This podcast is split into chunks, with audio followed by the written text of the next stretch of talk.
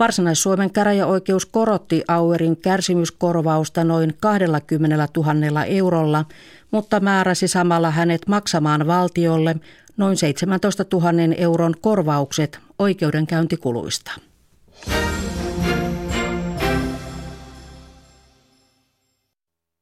Yle Radio Suomi, ajan tasa.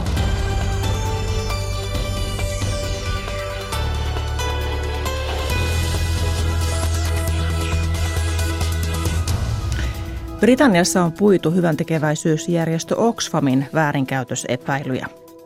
Tässä ajantasassa pohdimme avustusjärjestöjen kanssa eettisiä pelisääntöjä. Zhongsangin olympialaisissa mäkihyppyä tuomaroi tamperelainen Teppo Nieminen. Hän avaa meille myöhemmin tässä lähetyksessä tuomaroinnin saloja. Ja kun soitto ei kulje, siinä on yksi musiikin tekemisen karikko ja tuon karikon auttaa välttämään hyvä levytuottaja – Venäjän poliittisen kentän hallinnoinnista kolumnoi tänään Sinikukka Saari. Aluksi lähdemme kuitenkin Ugandaan, sen pääkaupunkiin Kampalaan. Minä olen Mira Stenström. Tervetuloa ajantasan seuraan. Tämä on ajan tasa. Ugandan poliisi on aamupäivällä kertonut uutta tietoa suomalaisliikemiehen kuolemasta pääkaupunki Kampalassa. Paikalla tuota tiedotustilaisuutta oli seuraamassa toimittajamme Teemu Juhola. Teemu, suomalainen liikemies löydettiin kuolleena hotellista tuolla Kampalassa tiistaina 6. helmikuuta. Mitä poliisi tietää noista tapahtumista tuolloin, tuona päivänä? Poliisi ehkä tietää tapahtumista enemmän, mitä julkisuuteen kerrotaan. Tänään poliisi kertoi sen, että toksikologinen raportti on valmistunut ja sen perusteella tuon vainajan ruumiissa on ollut vierasta ainetta, joka on voinut aiheuttaa kuoleman. Poliisi ei kuitenkaan kerro sitä, että mitä tuo kyseinen aine on. Sen sijaan poliisi sanoi, että mitään fyysisiä vammoja ei ruumiissa ollut sellaisia, jotka olisivat voineet kuoleman aiheuttaa. Ja sitten sen lisäksi tuon ruumista nyt vahvistetun, että siinä on ollut vierastainetta, niin kerrottiin, että neljästä viiteen ihmistä on pidätettynä. He eivät ole poliisin suojissa, vaan turvallisuuspalvelun pidättäminä. Ja edelleen poliisi etsii lisää niitä henkilöitä, jotka ovat olleet yhteydessä tämän suomalaisen liikemiehen kanssa ja mahdollisesti järjestelleet asioita hänen puolestaan. Eli äh, lisää henkilöitä edelleen täällä jäljitetään, jotka tähän tapaukseen liittyvät. Onko poliisi sen kummemmin kertonut, että mitä nämä neljä, viisi pidätettyä ihmistä oikein ovat? Mikä heidän kytköksensä on tähän suomalaismieheen? Poliisi ei siitä kertonut tarkemmin sitä kysyessäni. Julkisuudessa on ollut aika paljon Ukadan mediassa spekulaatiota siitä, että keitä mahdollisesti olisi kyseessä. Sen poliisi vahvisti tänään, että liikemies saapui maahan samaan aikaan entisen kokoomusministeri Suvi Lindeenin kanssa ja he majoittuivat samassa hotellissa. Tänään nimittäin yhdessä Ukata päälehdistä oli sellainen, sellainen spekulaatio, että eivät olisi olleet samassa hotellissa ja että Lindeen olisi saapunut maahan aikaisemmin, mutta tuon poliisi nyt kumosi. Kertoiko poliisista, että onko Lindeeniä kuultu?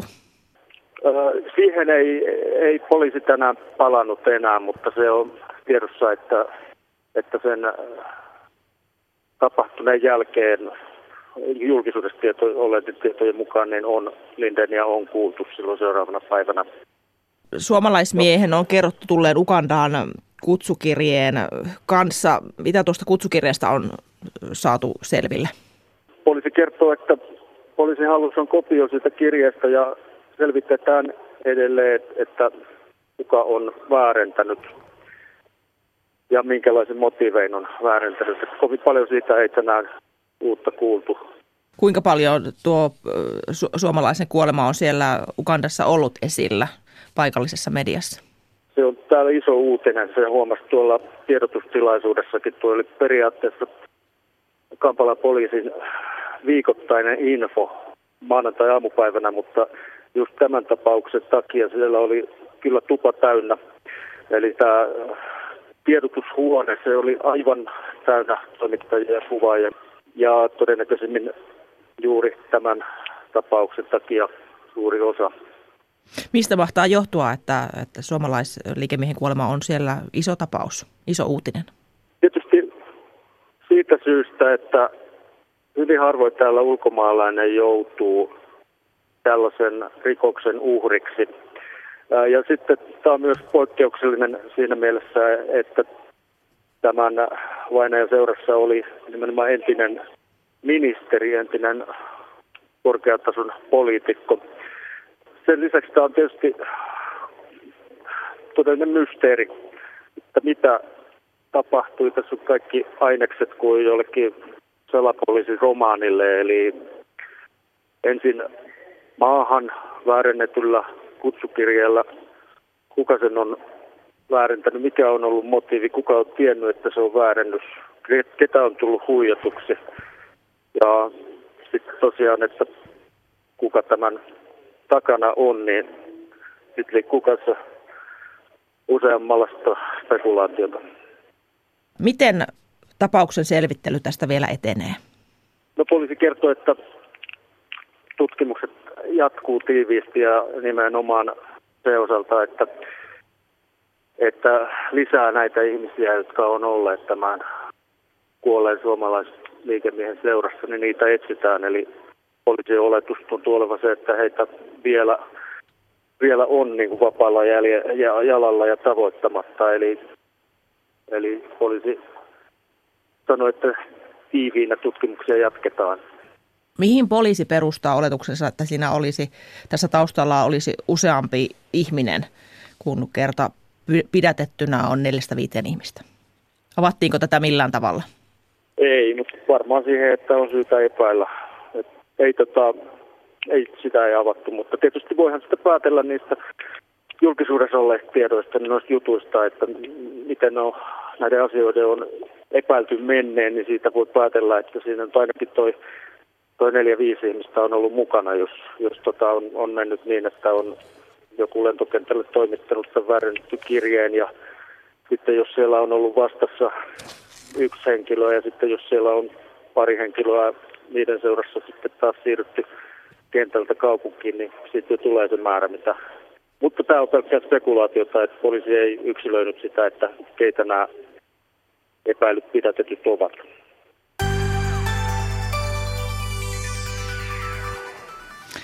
Seuraavaksi puhumme avustustoiminnan eettisistä pelisäännöistä. Tervetuloa ajantasaan Suomen UNICEFin ohjelmajohtaja Inka Hetemäki. Kiitos. Fidan viestintäpäällikkö Lassi Mäkinen. Kiitos. Ja Suomen punaisen ristin kansainvälisen avustustoiminnan johtaja Kalle Löövi. Kiitos. Aloitetaan tuosta Oxfamin tapauksesta, joka uutisissakin oli esillä.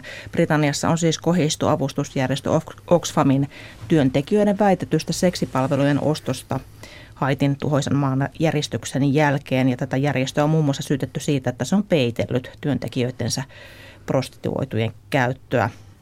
Järjestö on tänään julkistanut tuon vanhan raportin tapahtumista Haitin vuoden 2010 maanjäristyksen jälkeen ja Oxfamin ensinen, entinen virkamies myöntää järjestön sisäisessä raportissa seksin ostamisen Haitissa. Raportin mukaan alaikäisten prostituoitujen käytöstä ei ole löydetty näyttöä teillä kaikilla on järjestöt, jotka toimivat köyhissä maissa, niin minkälainen oli ensireaktionne, kun kuulitte tästä Oxfamin tapauksesta? Inka Hetemäki. No ehkä äärimmäinen suru, suru tietysti tästä koko, oikeastaan koko, koko tämän hyvän tekeväisyyssektorin puolesta, että, että silloin kun luottamus menee, niin sehän vaarantaa satojen tuhansien ihmisten avun.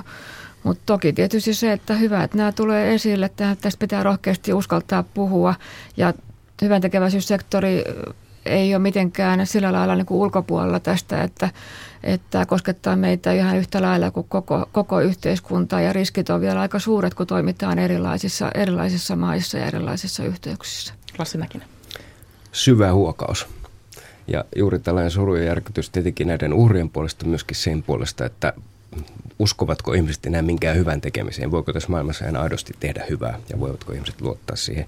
Viestinnän näkökulmasta ajattelisin, että jos niitä luurankoja kaapissa kolisee, niin sitten jos ne tulee joku päivä, päivävalo, niin ne tulee aika kovalla voimalla. Ja sitten on hyvin vaikea näitä asioita paikkailla ja miettiä. Peitellä. Peitellä. Kalle Löövi. Joo, pettymys ja mm, niin kuin harmitus siitä, että niinkin kokenut ja arvostettu organisaatio kuin Oxfam niin ei ole pystynyt estämään tämmöistä, tämän mittakaavan väärinkäytöksiä ja, ja se ihmiset on luottanut, avunsaajat on luottanut ö, avustustyöntekijöihin, on kerta kaikkiaan väärin, että näin on toimittu. Ja sitten tässä nyt muutaman ihmisen käytöksen vuoksi niin tuhannet ja kymmenet tuhannet avustustyötä ö, niin kuin ammatikseen ja vapaaehtoisena tekevät saa helposti leiman, josta seuraa meille turvattomuus. Ei ole enää kansalaisten apua ja luottamusta siinä mitassa kuin aikaisemmin. Se on niin kuin mennyttä joltain osin. Joltain osin ja, ja tuota, jos tässä tulee enemmänkin tämmöisiä asioita esiin, niin, niin totta kai se on silloin myöskin perusteltua niiden ihmisten osalta, mutta mä korostan, että tällä sektorilla, humanitaarisella ja kehitysyhteistyön sektorilla on tuhansia ammatillisesti hyviä ihmisiä, joiden eettiset arvot on kohdallaan. No puhutaan tästä etiikasta, eettisistä arvoista ja ohjeistuksista. UNICEF Suomi ei itse lähetä avustustyöntekijöitä Suomesta, teillä muilla näin on, mutta puhutaan näistä niin arvoista ja ohjeistuksesta. Millä tavalla esimerkiksi ihmiset, joita, joita koulutetaan siihen avustustoimintaan, niin miten heidät perehdytetään siihen hommaan ja valitaan? No joo, esimerkiksi UNICEFin puolesta, niin tietysti me lähetetään, ei itse lähetetä, lähetetä kun tämä on YK-järjestö, niin ulkoministeriö lähettää meidän, meidän tota, ihmiset kentälle Suomen puolesta. Mutta ihan täällä kotimaassakin, niin kyllä meilläkin on valvontaa sitten esimerkiksi niiden kanssa, jotka tekee suoraan lasten kanssa. Meillä on esimerkiksi tar- tarkistetaan, pyydetään rikosrekisteriote niillä, jotka tekevät meillä koulu, kouluvierailuja. Meillä on sitten ohjeistukset rekrytoinnissa, tarkistetaan rikosrekisteritausta tausta niin ulkomailla ja sitten meillä on viikon mittainen pakollinen koulutus. Meillä on ehdoton seksin ostokielto kaikilla. Se on kielletty erikseen. Se on kielletty, se on ihan erikseen kielletty. Seksiä ei saa ostaa YK-työntekijät. Meillä on myöskin sitten, sitten erittäin vahva suositus, että on vähän vaikea vapaa-ajalla valvoa, niin sit, siitä, että, että avustettavien kanssa ei saisi käynnistää mitään suhdetta, koska siihen liittyy se valta-asema ja tästä sitten, sitten koulutetaan erikseen. Ja sitten tietysti meillä on uhrille nämä valitusmekanismit ja sitten psykososiaaliset tuet. Et se on aika, aika mittava se, se, se prosessi tässä, mutta silti me emme voi välttyä tältä ongelmalta. Miten esimerkiksi SPRllä, onko kotimaan ja ulkomaan säännöt eri? On sillä tavalla, että meillä on kansainväliseen toimintaan mennään semmoisillekin alueille, mitkä, mitä Suomessa ei säädeltäisi. Että meillä on kaikkea tämmöisiä niin kuin ulkona liikkumiseen ja, ja muun muassa juuri se, että meillä on sanottu, että, että avunsaajien kanssa ei, no se on kyllä kotimaan puolellakin, avunsaajien kanssa ei työntekijällä pidä olla suhteita – Meillä on selvä seksinostokielto, meillä on kaikkinainen tämmöinen seksuaalisen väkivallan ja, ja ahdistelun ja muun kielto. Lastensuojelu nousee ihan pilkun tarkasti esiin siellä. Ohjeet on tiukat ja, ja sitten meille hakee siis tällä hetkellä niin kuin sillä tavalla avustustyöntekijöitä, että me otetaan joka 15 hakija vaan kurssille, peruskurssille, joka on viikon kurssi. Meillä pyörii vuosittain semmoinen 25 erilaista koulutustilaisuutta, joissa me koulutetaan ja katsotaan, miten ihmiset toimii ryhmässä ja me ollaan onnistuttu niin, että meillä on yli 4000 komennusta ja, ja meillä ei ole tullut tietoon tällaisia väärinkäytöksiä. Et, niin kuin, se on tiukka se linja ja siellä lukee, jokainen allekirjoittaa ennen lähtöönsä, että hänen työsuhteensa voidaan ilman irtisanomisaikaa purkaa, kun jos rikkoo niitä määräyksiä, joita, joita tässä meidän, meidän ohjeissa on. Esimerkiksi alkoholin käyttö. Saako ottaa viinaa Ää, saa ottaa viinaa, mutta ei saa niin kuin, juoda sillä tavalla alkoholi. Siis työaikana ei tietenkään. Autoratissa on nollatoleranssi kaikkialla, olkoon maalainsäädäntö mikä hyvänsä. Sama koskee myöskin suhteita, jopa siis niin kuin seurustelusuhdetta, jos sellainen syntyisi, että maan lain mukaan kyseessä on täysikäinen, mutta on kuitenkin alle 18-vuotias. Tämä on lasten oikeuksien julistuksesta suoraa ja, ja se on silloin rikos meidän mielestä. Sillä perutaan alkoholin käytöstä. Me ollaan vuosien varrella silloin tällöin otettu ihmisiä pois, kun ovat vapaa-aikanaan juoneet ja silloin ei ole täysin työkykyinen. Se on turvallisuusriski. Meidän pitää olla myöskin yöllä ja illalla valmiina toimia. Miten Fidalla on nämä asiat ratkaistu? Miten esimerkiksi prostituotio, alkoholin käyttö, mitä niistä ohjeistetaan? Hyvin, hyvin samantyyppisiä ohjeistoja, eli silloin kun ihmisiä rekrytoidaan, heitä perehdytetään kotimaassa ja sitten vielä kentällä erikseen. Meillä on erittäin tarkat lastensuojeluohjeistot, ohjeistot, kuinka työyhteisö toimitaan niiden paikallisten kumppaneiden kanssa ja hyödynsaajien kanssa. Ihan samanlaiset kiellot, että hyvin tarkkaan on niin kuin ihan millintarkasti määritelty, että mitä missä tilante- missäkin tilanteessa saa tehdä ja ei saa tehdä. Yksiselitteinen kielto. Teillä kaikilla on paksut pumaskat edessänne näitä ohjeistuksia, mutta, mutta Lassi Mäkinen, miten ohjeistetaan esimerkiksi tämmöisistä hyvää veliverkostoista, lahjonnasta, mihinkä saattaa törmätä tämmöisellä ulkomaanreissulla? Mitä ei välttämättä Suomessa ole tällaista selkeää lahjontaa, mutta toisella saa olla, että palvelun saat, jos maksat.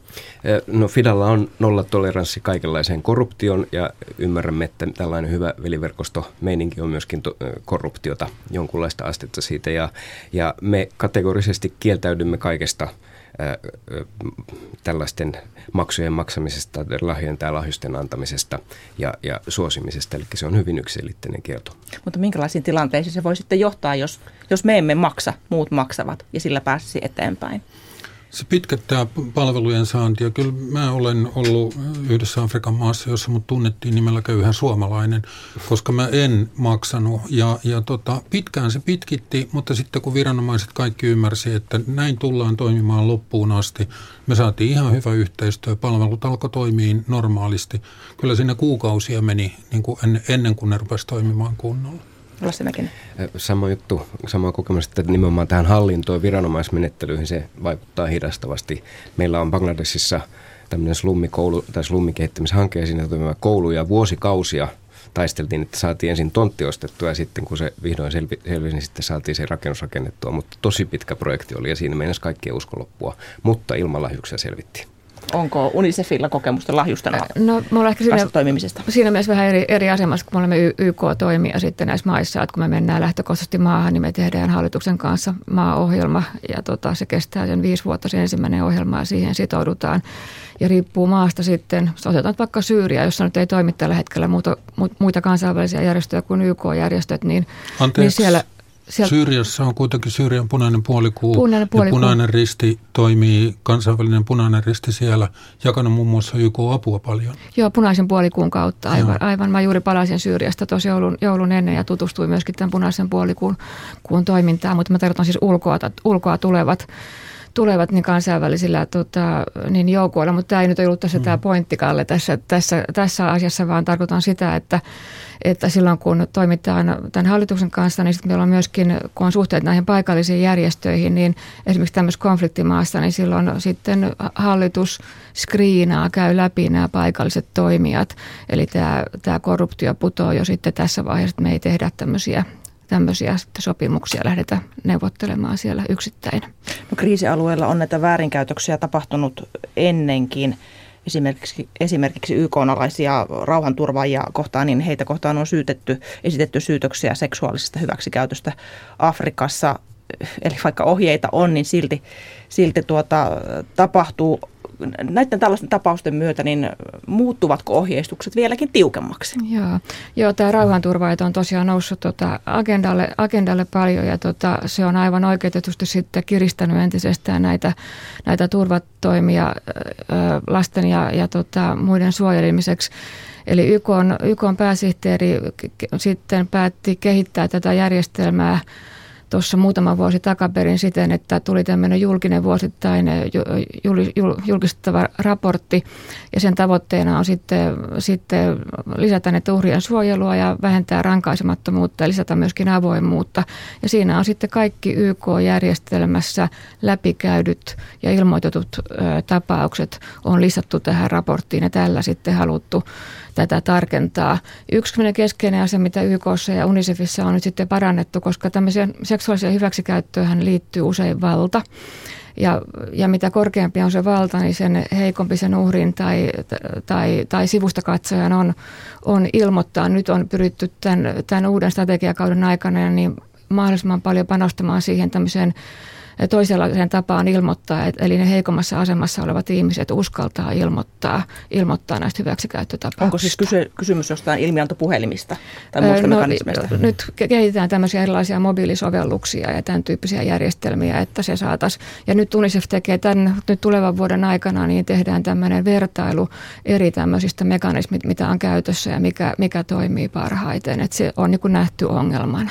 Lassi Mäkinen, miten voidaan estää sitä, että se työntekijä ei kyynisty siellä työssään, näkee kenties kauheita, kokee kauheita, jättää puuttumatta sen takia, että ajattelee vaan, että ne ovat vain sellaisia, kuuluu tapoihin tai kulttuuriin. Tämä on erittäin hyvä kysymys ja ihan avainasia tässä kaikessa keskustelussa. Eli tietysti voi olla patologisia tapauksia, jotka menee sinne niin kuin hyväksikäyttöön mielessä jo lähtökohtaisesti, mutta ajattelisin, että hirveän monet ihmiset väsyy ja uupuu. Jotkut kokee semmoisen burnoutin, jotkut tulee kyynisiksi ja, ja jotkut rupeaa päihteitä käyttämään. Ja siellä saattaa olla semmoinen niin pieni ekspattien oma kuningaskunta tai semmoinen kupla, jossa ihmiset elävät.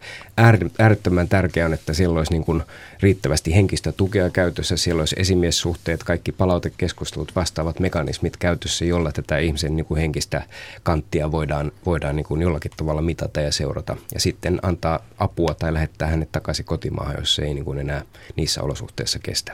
Kalle Lövi, miten vaikea paikan päällä on puuttua, jos näet jotain sellaista, mikä ei kestä päiväpaloa? Lähinnä se on silloin vaikeaa, kun puututaan korkeisiin viranomaisiin ja, ja tämä on niin kuin siinä, mitä Inka sanoo YK-järjestelmästä, niin kun ne on valtioiden välisiä sopimuksia, niin ne on ylätason sopimuksia. Tämä toiminta tapahtuu kentän tasolla ja se on sellainen, missä että kun maailmassa on 195 itsenäistä valtioa, meillä on 190 punaista ristiä tai puolikuuta, aina mihin me mennään, niin siellä on käytännössä jo se punainen risti paikalla ja se on yhdi, niin kuin yhteistyössä sen paikallisen väen, paikallisen yhteisön kanssa. Kyllähän ne puuttuu, jos tapahtuu jotain. Eli siis meillä ne semmoiset valitukset, jotka kohdistuu meidän työntekijöihin, ne tulee paikallisilta ihmisiltä, paikalliselle punaiselle ristille tai puolikuulle. Meillä on olemassa tämmöiset whistleblowing, on nettiyhteyksiä, on puhelinyhteyksiä, joihin voi ilmoittaa ja, ja niillä täysin ulkopuoliset puuttuu silloin tähän asiaan. Et sen jälkeen kun sinne on ilmoitettu, niin se ei ole meidän omaa toimintaa alkaa selvittää, vaan se alkaa ulkoa. Se, siinä on tavallaan joku puolueeton taho. Nimenomaan näitä on tämmöisiä kehitetty ja, ja me pyritään siihen, että, että niin kun meillä on sellaiset systeemit, joihin ihmiset uskaltaa ilmoittaa, sinne voi ilmoittaa nimettöminä ja, ja onneksi on niin, että ei kauhean paljon ole valituksia tullut. Kiitoksia teille, kun tulitte. Tämä keskustelu ei taatusti ole viimeinen tästä, tästä aiheesta, mutta toivotaan, että tilanne menee parempaan päin. Kiitos paljon Inka Hetemäki, Lassi Mäkinen ja Kalle Löövi tästä keskustelusta. Kiitos. Kiitos.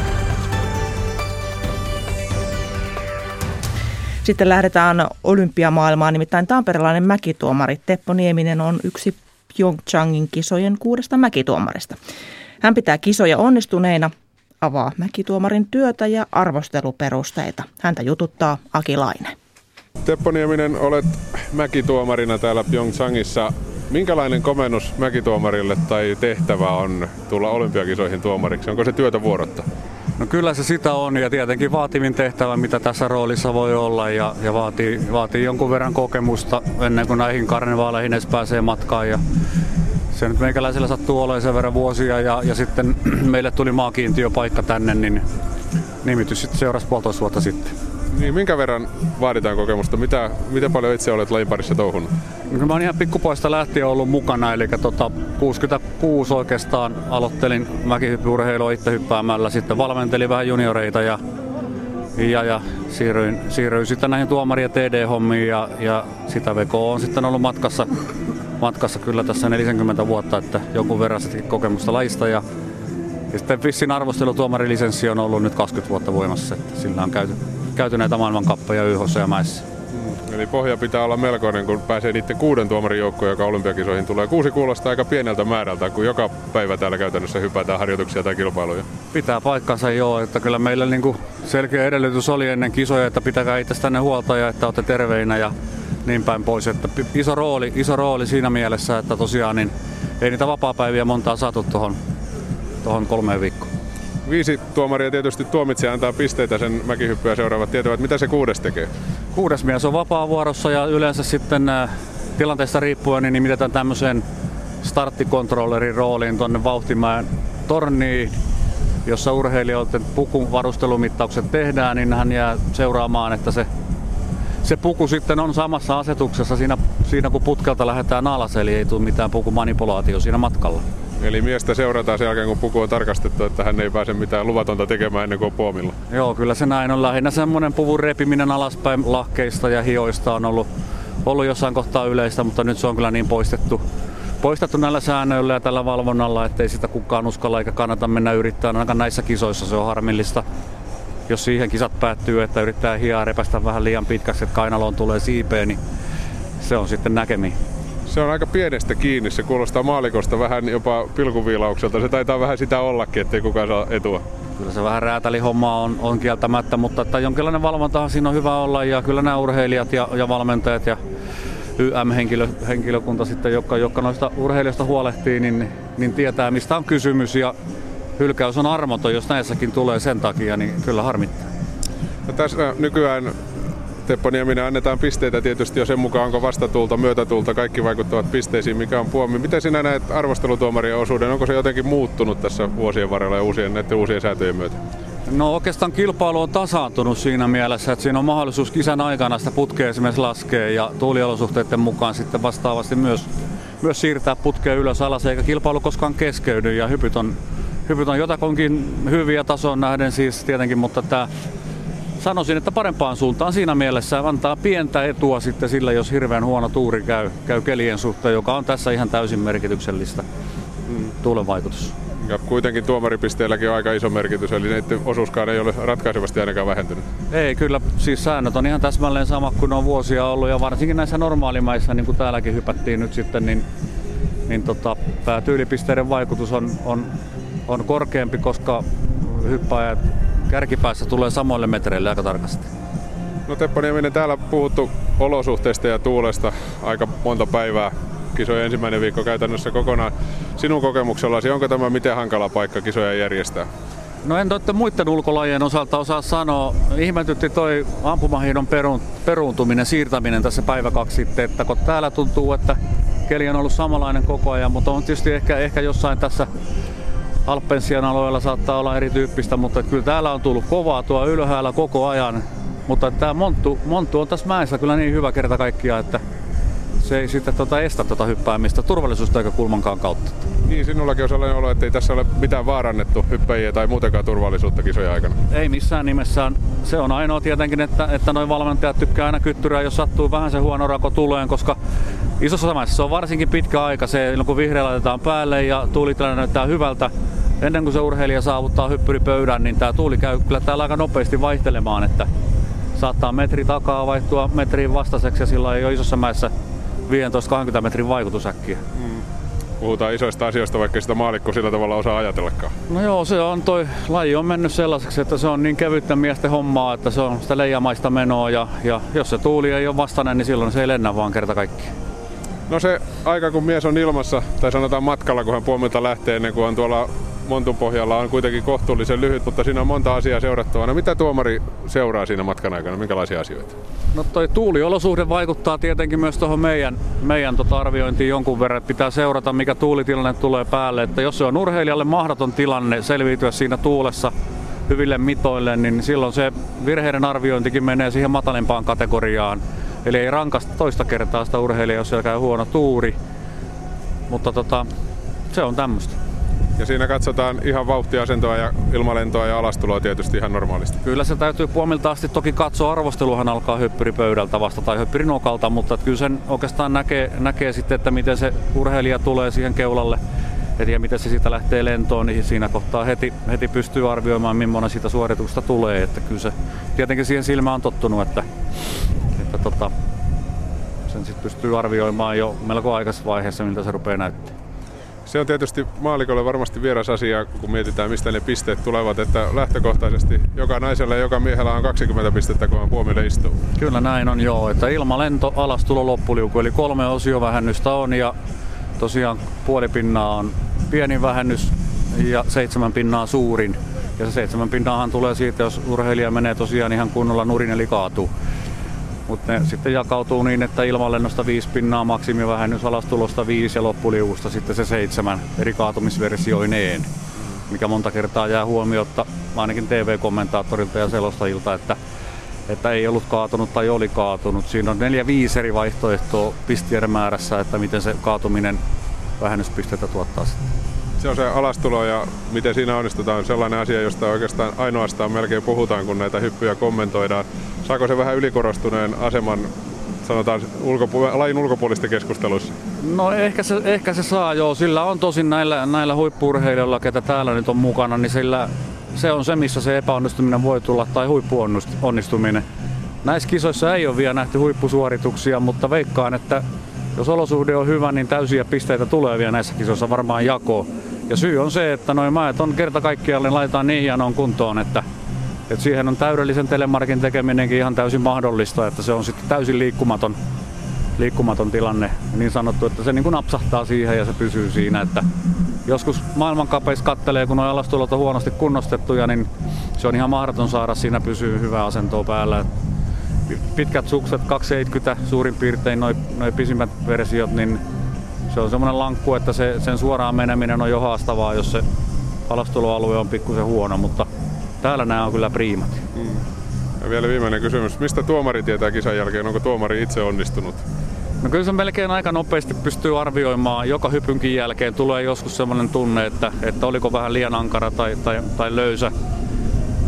Ei sitä oikein voi sanoa. sanoa. Sen silmä näkee ja se, se annetaan mitä, mitä nähdään. Niin, sen mukaan toimitaan. Eli niin kuin joka lajissa tuomari tuomitsee sen mukaan mitä näkee ja muuta ei voi oikein tehdä. No näin se on. Tämä on subjektiivista tämä arvostelu ja, ja siinä on meillä omia arvoja mitä sitten haarukoina käytetään ja, ja, ja sen takia niitä pieniä eroja tulee ja se on hyvä. Eesti Vabariik, Eesti õigusriik, see on loomingu üks kõige raskemaid osi. varahommik, pikk Herman, hümn ja lipp. Viro juhlii sata vuotta. Ajantasa on menossa mukana.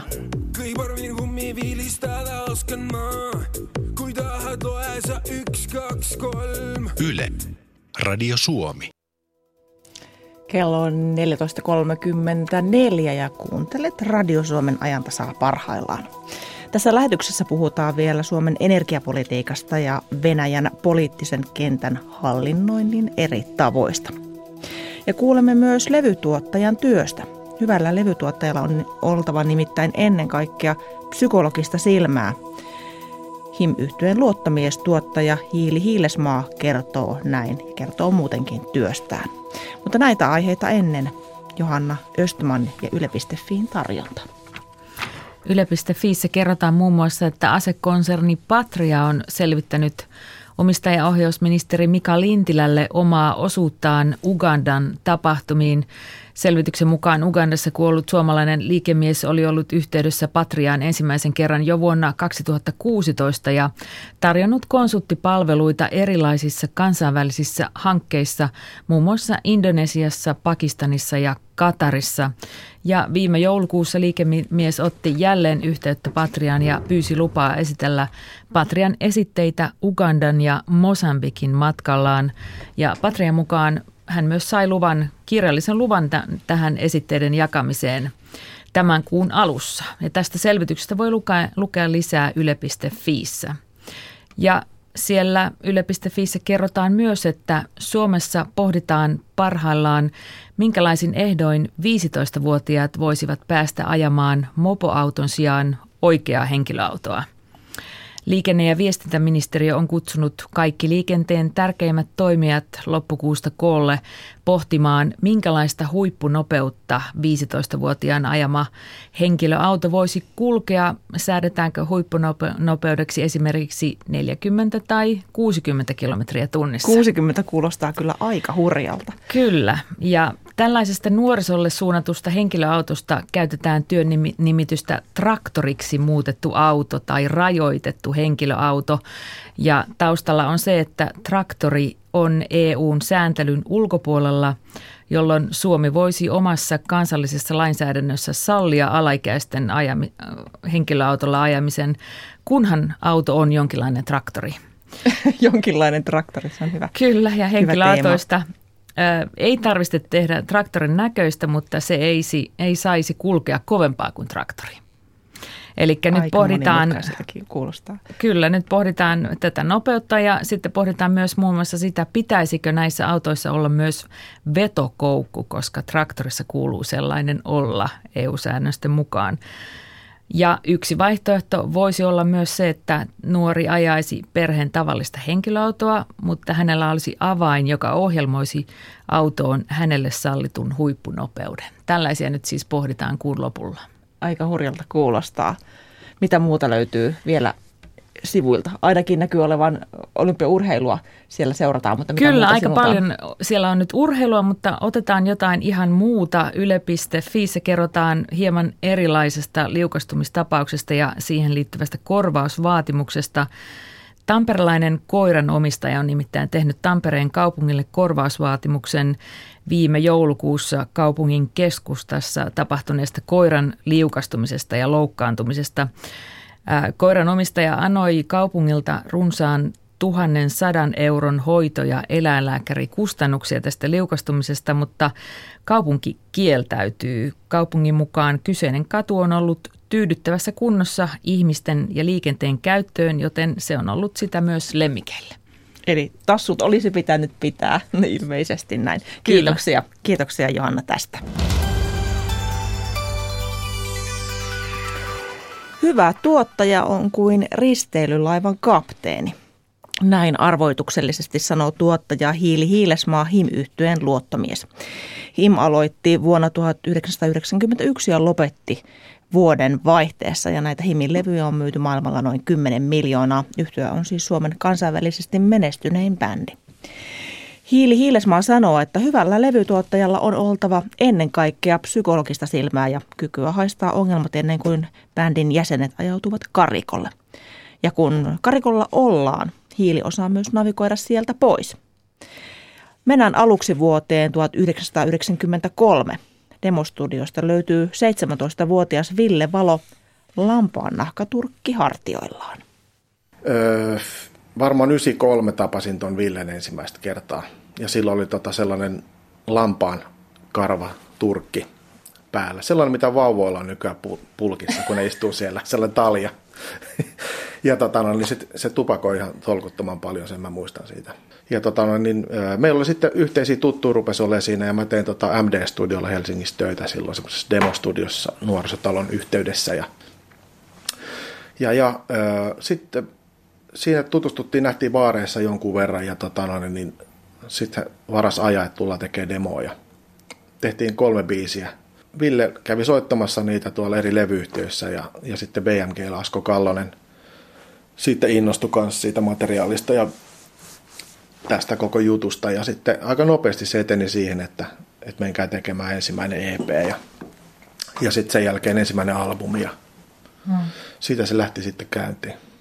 Mitä sä ajattelet niistä vuosista, kun se menestys oli, oli tota, tosi kovaa ja suuria yleisöjä ja kansainvälistä menestystä, niin minkälainen rooli sulla on silloin ollut tämän orkesterin niin kuin vaiheessa? No mun rooli oli se, että mä yritin olla mahdollisimman tavallinen. Eli siis se sama, sama asshole, joka on aina ollut siinä. tota, että mä toimin ihan samalla tavalla kuin aina aikaisemminkin.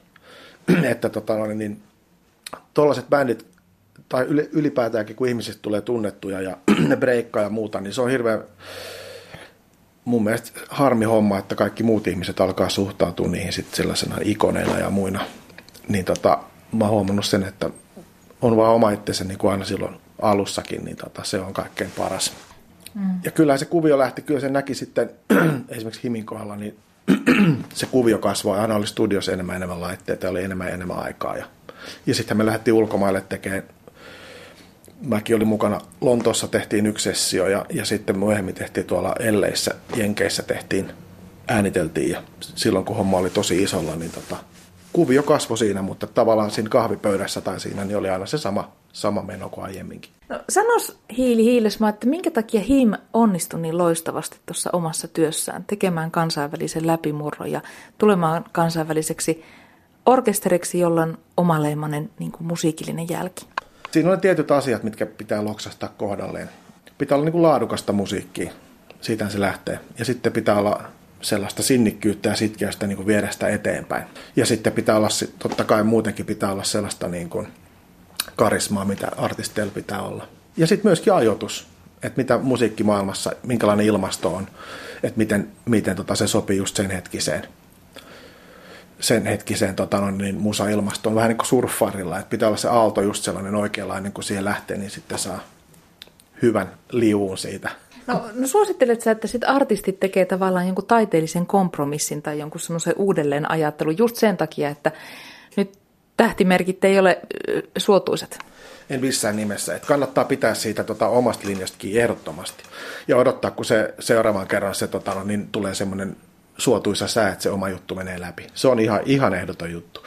Että jos lähtee äh, peesaamaan, mikä tällä hetkellä on niin kuin vaikka Amerikassa kova juttu, niin se mä oon monta kertaa, että, että tuhansissa studioissa muualla maailmassa ne samat levyt soi samana päivänä, kun tehdään sitä musiikkia, niin se ei johda mihinkään. Ja paras esimerkki tästä on ehkä tuo Red Hot Chili Peppers. Että nehän valittiin tuolla Losissa niin tota, Losin huonoimmaksi bändiksi jonain vuonna. Ja sitten tota, niin, niistä tuli kuitenkin niin iso kuin ne oli. Mm. Ja niistä tuli. Että se on erilaisuutensa takia. Että sen niin kuin erilaistamisen kautta, ihan niin kuin yritysmaailmassakin, niin teet jotain muuta kuin muut laadukkaasti, niin se on, ne on semmoiset niin perusedellytykset. Et jos miettii näitä suomalaisia menestyksiä, niin kaikilla on tämmöinen oma Lordi, äh, Him ja sitten äh, Sello Metalli tai Nightwish, tuli opera juttu tai tällä tavalla näin, niin äh, se on ihan niin kuin ehdoton juttu, että pidetään sitä omasta jutusta kiinni. Mutta Himin suosiohan on perustunut tavallaan oman käsityksen mukaan siihen, että on aina löytynyt sopivasti joku uusi tulokulma siihen vanhaan tuotteeseen sitaateessa. Onko mun analyysi väärä ja eikö tämä kerro siitä, että onko tuote sitten ollut hyvä? Mikä tavallaan ruokki sitä menestystä, vaikka siihen tuli aina vähän niin kuin uutta vääntöä? Joo, sä oot ihan oikealla jäljellä.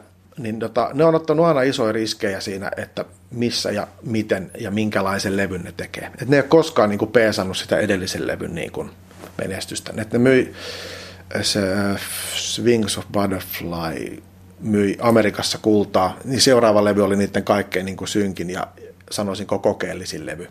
Et ne ei ole tavallaan antanut määritellä itseään sillä tavalla. Ja mäkin on, kun mä oon niiden kanssa levy tehnyt, mä oon äh, tehnyt periaatteessa niin kuin joka toisen levyn. Sitten ne on aina lähtenyt jonkun muun kanssa tekemään. Sitten ne on, mä oon ollut jonkunnäköinen kotipesä. Onko sulla koskaan ollut tuotteena sellainen olo, että pojat, pojat, ei mennä tonne, tuolla ei tapahdu hyviä asioita, vaan niin kuin, mikä on niin kuin tuottajan rooli sit siinä, kun halutaan ottaa niitä riskejä ja tehdä uutta? Joo, pitää olla sellainen sopivasti ulkopuolinen siinä. Että se on se, mä oon se ulkopuolinen silmä. Mä tarjoan niin kuin tällaisia risteilypalveluita. Eli mulla on sellainen iso tämmöinen siljalainen kokoinen laiva, ja mä oon siellä komentosillalla, ja mä väännän sitä ruoria, ja mä näen sieltä korkeammalta niin kuin kauemmas horisonttiin. Ja, ja tämä on niin kuin näiden artistien risteily kuitenkin. Ne on maksanut sen ne on tullut sinne kyytiin, mutta mä oon niin kuin kipparina siinä.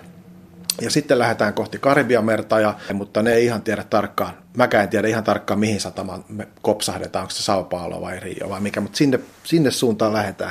Ja sitten kun tulee näitä karikkoja, niin mä oon mennyt sieltä jo monta kertaa aikaisemminkin.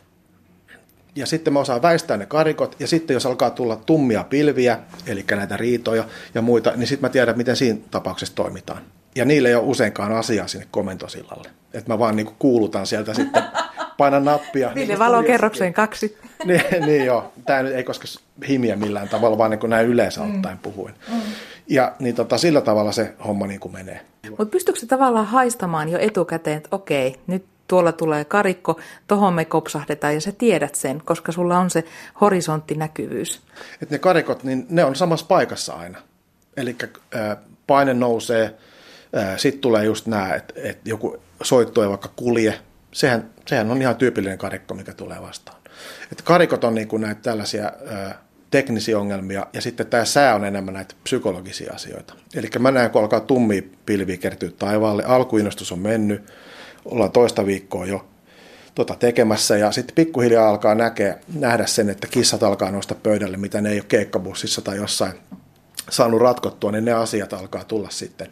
Ja aika monta kertaa mulle sitten avaudutaan ikään kuin terapeutille, että, että tota, älä sitten sano meidän rumpalille, että tota, niin, et, mutta mä en tykkää näistä sen filleistä. Mä aina sovin sillä lailla, että, että okei, hyvä kun sanoit, että me hoidetaan tämä näin. Ja sitten, tota, mutta sä et tuu sinne komentosillalle, ja sä, mutta sulla on oikeus kuitenkin sitten tsekata sen jälkikäteen, että se meni niin. Musiikin tekeminen on kuitenkin luovaa työtä ja hyvin henkilökohtaista työtä ja tekijälleen suorastaan elintärkeää. Kyllä, pitää paikkaansa. Ja tämä bändiformaatti ei olekaan mikään niin kuin absoluuttisen hyvä musiikin tekemisen muoto. Että tota, se bändithän muodostuu usein, äh, harva perustaa ekan bändin nelikymppisenä. Että se lähtee sieltä niin kuin kouluajoista, kun ollaan samassa luokassa ja eletään sitä samaa elämää ja haistellaan samaa mopon bensaa. Ja, ja sitten perustetaan se bändi, tehdään sitä omaa musiikkia. Ja alkuaikoina niin äh, bändijätkät tuntee toistensa siskot ja veljet ja vanhemmat, ja mäkin olen muista ekojen bändikavereiden kanssa, mä vaihdoin sen yhden tota, isoäidin kanssa eniäkin, ja mä tunsin myös ne isovanhemmat, että sitä eletään ihan sitä samaa elämää. Mutta sitten tota, elämät alkaa erkaneen. Joku perustaa perheen, joku muuttaa ulkomaille, joku haluukin opiskella vielä, ja ne elämät alkaa erkanemaan, ja sitten alkaa tulla ongelmia siinä bändiformaatissa. Ja silloin tota, no, niin bändit alkaa hajoilee. Ja sitten useimmiten nokkamiehet ja tekijämiehet jää soolouralle. Että se bändi on just nimenomaan haastava ja siinä tota, pitäisi pystyä ottaa niitä breikkejä sitten. Kuinka paljon pitää olla insinööriä, teknikkoa, muusikkoa, psykologia, poliisia, päivähoitajaa? Siinähän ne kaikki lueteltiinkin.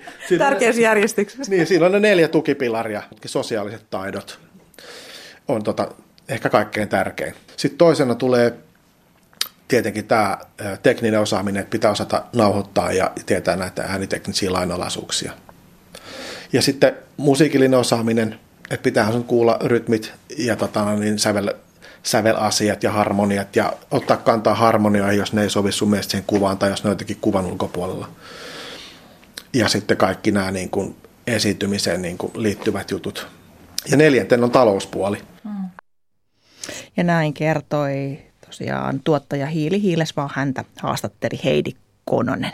Ja kun tuossa yle.fiissä mainittiin, että meillä on hetki hetkeltä seuranta tuolla nettisivuillamme menossa Pyeongchangin olympialaisista, niin tässä samaan aikaan kun lähetys on ollut käynnissä, niin on käyty miesten pikaluistelun 500 metrin kilpailu ja lopputulokset ovat selvillä. Suomen Mika Poutala oli neljäs ja Pekka Koskela 19, 19 voiton vei Norjan Howard Lorentzeen.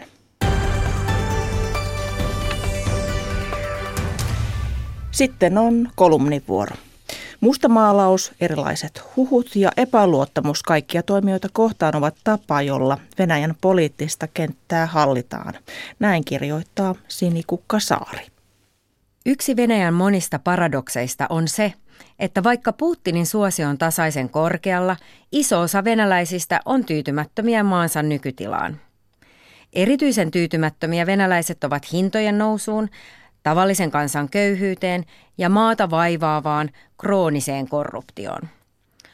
World Inequality Reportin mukaan nyky-Venäjän tuloerot ovat verrannollisia ajan Venäjän lukuihin – Yli 57 miljoonaa venäläistä, siis puolet aikuisista venäläisistä, ansaitsi keskimäärin alle 7800 euroa koko vuoden 2016 aikana. Useat Venäjän superrikkaista oligarkeista ovat rikastuneet puhtaasti maan luonnonvarojen ansiosta ja läheisillä suhteillaan valtaa pitäviin. 13 prosentin tasavero tuntuu monesta vääryydeltä. Moskovan ja Pietarin muutosta kaipaavat, hyvin toimeen tulevat kansalaiset tukevat usein presidenttikisasta epäreilusti diskattua Aleksei Navalnia. Muualla maassa ongelmiin haetaan useimmiten ratkaisua, samoin kuin sata vuotta sitten kommunisteista – Venäjän kommunistisen puolueen paikallistason toimintaan on liittynyt viime vuosina myös nuoria aktivisteja, jotka vannovat kansalaisistaan isällisesti huolta pitävän, vahvan valtion ja progressiivisen verotuksen nimiin. Uudesta ruohonjuuritason aktivismista huolimatta puolueen johtoa on vaivannut pysähtynyt tunnelma. Vuodesta 1993 kommunistisen puolueen johdossa on ollut Stalinin saavutuksia arvostava moninkertainen presidenttiehdokas Gennadi Zyuganov. Näissä vaaleissa puolue kuitenkin yllätti valitsemalla presidenttiehdokkaakseen kaupallisesti hyvin menestyneen maatilan Leninin Sovhoosin johtajan Pavel Grudininin. Grudinin tulee puolueen ulkopuolelta ja on bisnesorientoitunut vasemmistopopulisti. Grudininin sovhoosi on kuin suoraan neuvostopropagandasta. Työläiset ansaitsevat hyvin, asuvat sovhoosin laadukkaissa asunnoissa ja käyttävät oman terveyskeskuksen palveluita. Lapsille on leikkipuistoja, päiväkoteja ja hyvätasoinen koulu. Grudinin on kertonut haluavansa kaikkien venäläisten elävän yhtä mukavasti kuin Leninin Sovhoosin työntekijät. Taistelu köyhyyttä vastaan on Grudininin kampanjan iskulause. Iskulauseella voisi kuvitella olevan potentiaalista kaikupohjaa suurten tuloerojen Venäjällä. Kuitenkin pian sen jälkeen, kuin Grudinin oli hyväksytty presidenttikisaan ja hän oli esiintynyt televisiossa, alkoi spekulointi kaduilla ja lehtien sivuilla – Monet uskovat, että Grudinin on Putinin juonessa mukana. Eihän ehdokkuutta tai televisioaikaa olisi muuten kai myönnetty. Tämän teorian mukaan Grudininin halutaan saavan Navalnin kannattajien ääniä ja lisäävän näin yleistä äänestysprosenttia. Täysin sama spekulaatiokuvio on hyväksytty lähes kiistattomana totuutena myös Navalnin entisen liittolaisen, toimittaja Ksenia Sobchakin kohdalla. Grudininia käsittelevät jutut valtamediassa muuttuivat myös nopeasti mustamaalaaviksi. Kerrottiin, kuinka johtaja ansaitsee vuodessa yli 20-kertaisesti sen, mitä hänen työläisensä ansaitsevat, ja kuinka Grudinin on piilotellut rahojaan ulkomaisilla tileillä. Nämä huhut viittavat kahteen eri suuntaan, mutta kumpikin toimii Grudininia vastaan ja vahvistaa hänen kohdistuvaa epäluottamusta – Joko hän on sätkynukke tai kelmi tai ehkäpä molempia. En väitä tietäväni, mikä on lopullinen totuus Grudininin tai Sobchakin tapauksissa. Venäjän vaaleja olen kuitenkin seurannut pitkään ja tämä sama kaava toistuu jokaisella kerralla. Mustamaalaus, erilaiset huhut ja epäluottamus kaikkia uusia toimijoita kohtaan ovat käytännössä tapa, jolla Venäjän poliittista kenttää hallitaan. Vaihtoehtoja saattaa muodollisesti olla, mutta kukaan ei usko niiden olevan todellisia. Tätä kisaa ei voi voittaa. Joko ehdokas ei pääse ääneen valtamediassa ja jää täysin tuntemattomaksi, tai jos pääsee, ehdokasta ei pidetä todellisena vaihtoehtona. Feikkiehdokkaina pidettyjen seassa on kuitenkin yksi, ei ehkä täydellinen, mutta kiistatta todellinen ehdokas, Vladimir Putin. Näin kolumnoi tänään Sinikukka Saari. Ja politiikasta jatketaan. Voiko energiapolitiikkaa erottaa muusta politiikasta? Muun muassa näin kysytään tämän illan MOT-ohjelmassa, jonka aiheena on venäläinen Rosatom-yhtiö ja Suomen energiaratkaisut osana Venäjän suurvaltapolitiikkaa. Ohjelma on otsikoitu Venäläinen sähköisku ja tuosta ohjelmasta on tullut kertomaan studion jutun toimittaja Magnus Pärilön. Tervetuloa. Kiitos, kiitos. Aika raflaava on otsikko teillä, Venäläinen sähköisku. No se perustuu, perustuu ihan, ihan siihen, että tota, hyvin pitkälle Supon ja, ja tota Tsekin tiedustelupalvelun tota, tietoihin ja, ja, ja, ja kertomuksiin siitä, miten Venäjän tiedustelu on sekaantunut – sekä meidän että Tsekin energiaratkaisuihin. Eli te puhutte illalla Fennovoiman ydinvoimala-hankkeesta. Mikä Kyllä. siitä tekee mielenkiintoisen? No siitä tekee mielenkiintoisen sen, sen, että me haluamme tuoda nyt keskusteluun tällaisen turvallisuuspoliittisen ulottuvuuden, että tästä on keskusteltu lähinnä taloudellisena ja, ja tota, energiapoliittisena ratkaisuna, mutta keskustelusta on puuttunut tällainen turvallisuuspoliittinen ulottuvuus. Ja meille, meille todella se on, se on tullut vastaan sillä tavalla, että me ollaan Supon, Supon äh, tota, edustaja kertoo, kertoo tässä ohjelmassa siitä, että on konkreettisia, konkreettista näyttöä siitä, että Venäjän tiedustelu on sekaantunut meidän energiaratkaisuihin ja, ja heillä on huoli siitä, että, että tota, meidän demokraattista järjestelmää uhataan. Ja, ja me ollaan tietysti pyritty saamaan konkreettista tietoa, että, että miten tätä, tämä on tapahtunut ja mistä on kysymys ja mihin on pyritty vaikuttamaan. Sitä Supo ei kerro meille. Eli tiedonsaanti on ilmeisen vaikeaa. On, on, on todella vaikeata ja, tota, ja, ja me lähdettiin tuo, todella Tsekin kautta tätä, tätä avaamaan sen takia, että näyttää erikoiselta se, että, että myös Tsekin tiedustelupalvelu on kertonut siitä, miten, miten venäläinen tiedustelu on, on todella aktiivisesti häärännyt, kun he saman aikaan 2013, kun täällä Suomessa, niin, niin Rossatom sai, sai diilin Tsekistä. Ja Tsekissä se, se tilanne meni niin hurjaksi, että, että se koko tilaus peruutettiin. Joten voidaan sanoa, että Venäjän tiedustelu epäonnistui Tsekissä, mutta voidaanko sitten sanoa, että Venäjän tiedustelu on onnistunut Suomessa, kun Rossatom on saanut tilauksen Fennovoimalta ja kun Rossatom on Fennovoiman suurin omistaja. Miten kansanedustajat tätä turvallisuuspoliittista näkökulmaa ovat kommentoineet? Onko sieltä heronnut teille kommentteja? Se, mikä, mikä on niin kuvaavaa, kun, kun tehdään tällaisesta aiheesta ohjelmaa, on se, että, että kun Supo on avoimesti kertonut siitä, että heillä on havaintoja vakoilun vaikuttamisesta meidän demokraattiseen systeemiin, niin, niin tuota, eduskunnan hallintovaliokunta on, on, on ö, ollut siitä pahoillaan, että, että ovat jopa kirjanneet sen auki, että he toivovat, että, että vuosikertomuksissa esille tuodut tällaiset asiat niin ilmaistaan niin, että ne antavat oikean kuvan ongelmien laajuudesta. Joten eduskunnan kansanedustajien mielestä niin ongelma ei ole, vaikka Supo näin avoimesti kertoo. Mitä tästä pitäisi päätellä tai ajatella? No, tämä tota, jotenkin se, se YYA Suomen perinne istuu ilmeisesti vielä hirveän syvällä meillä, että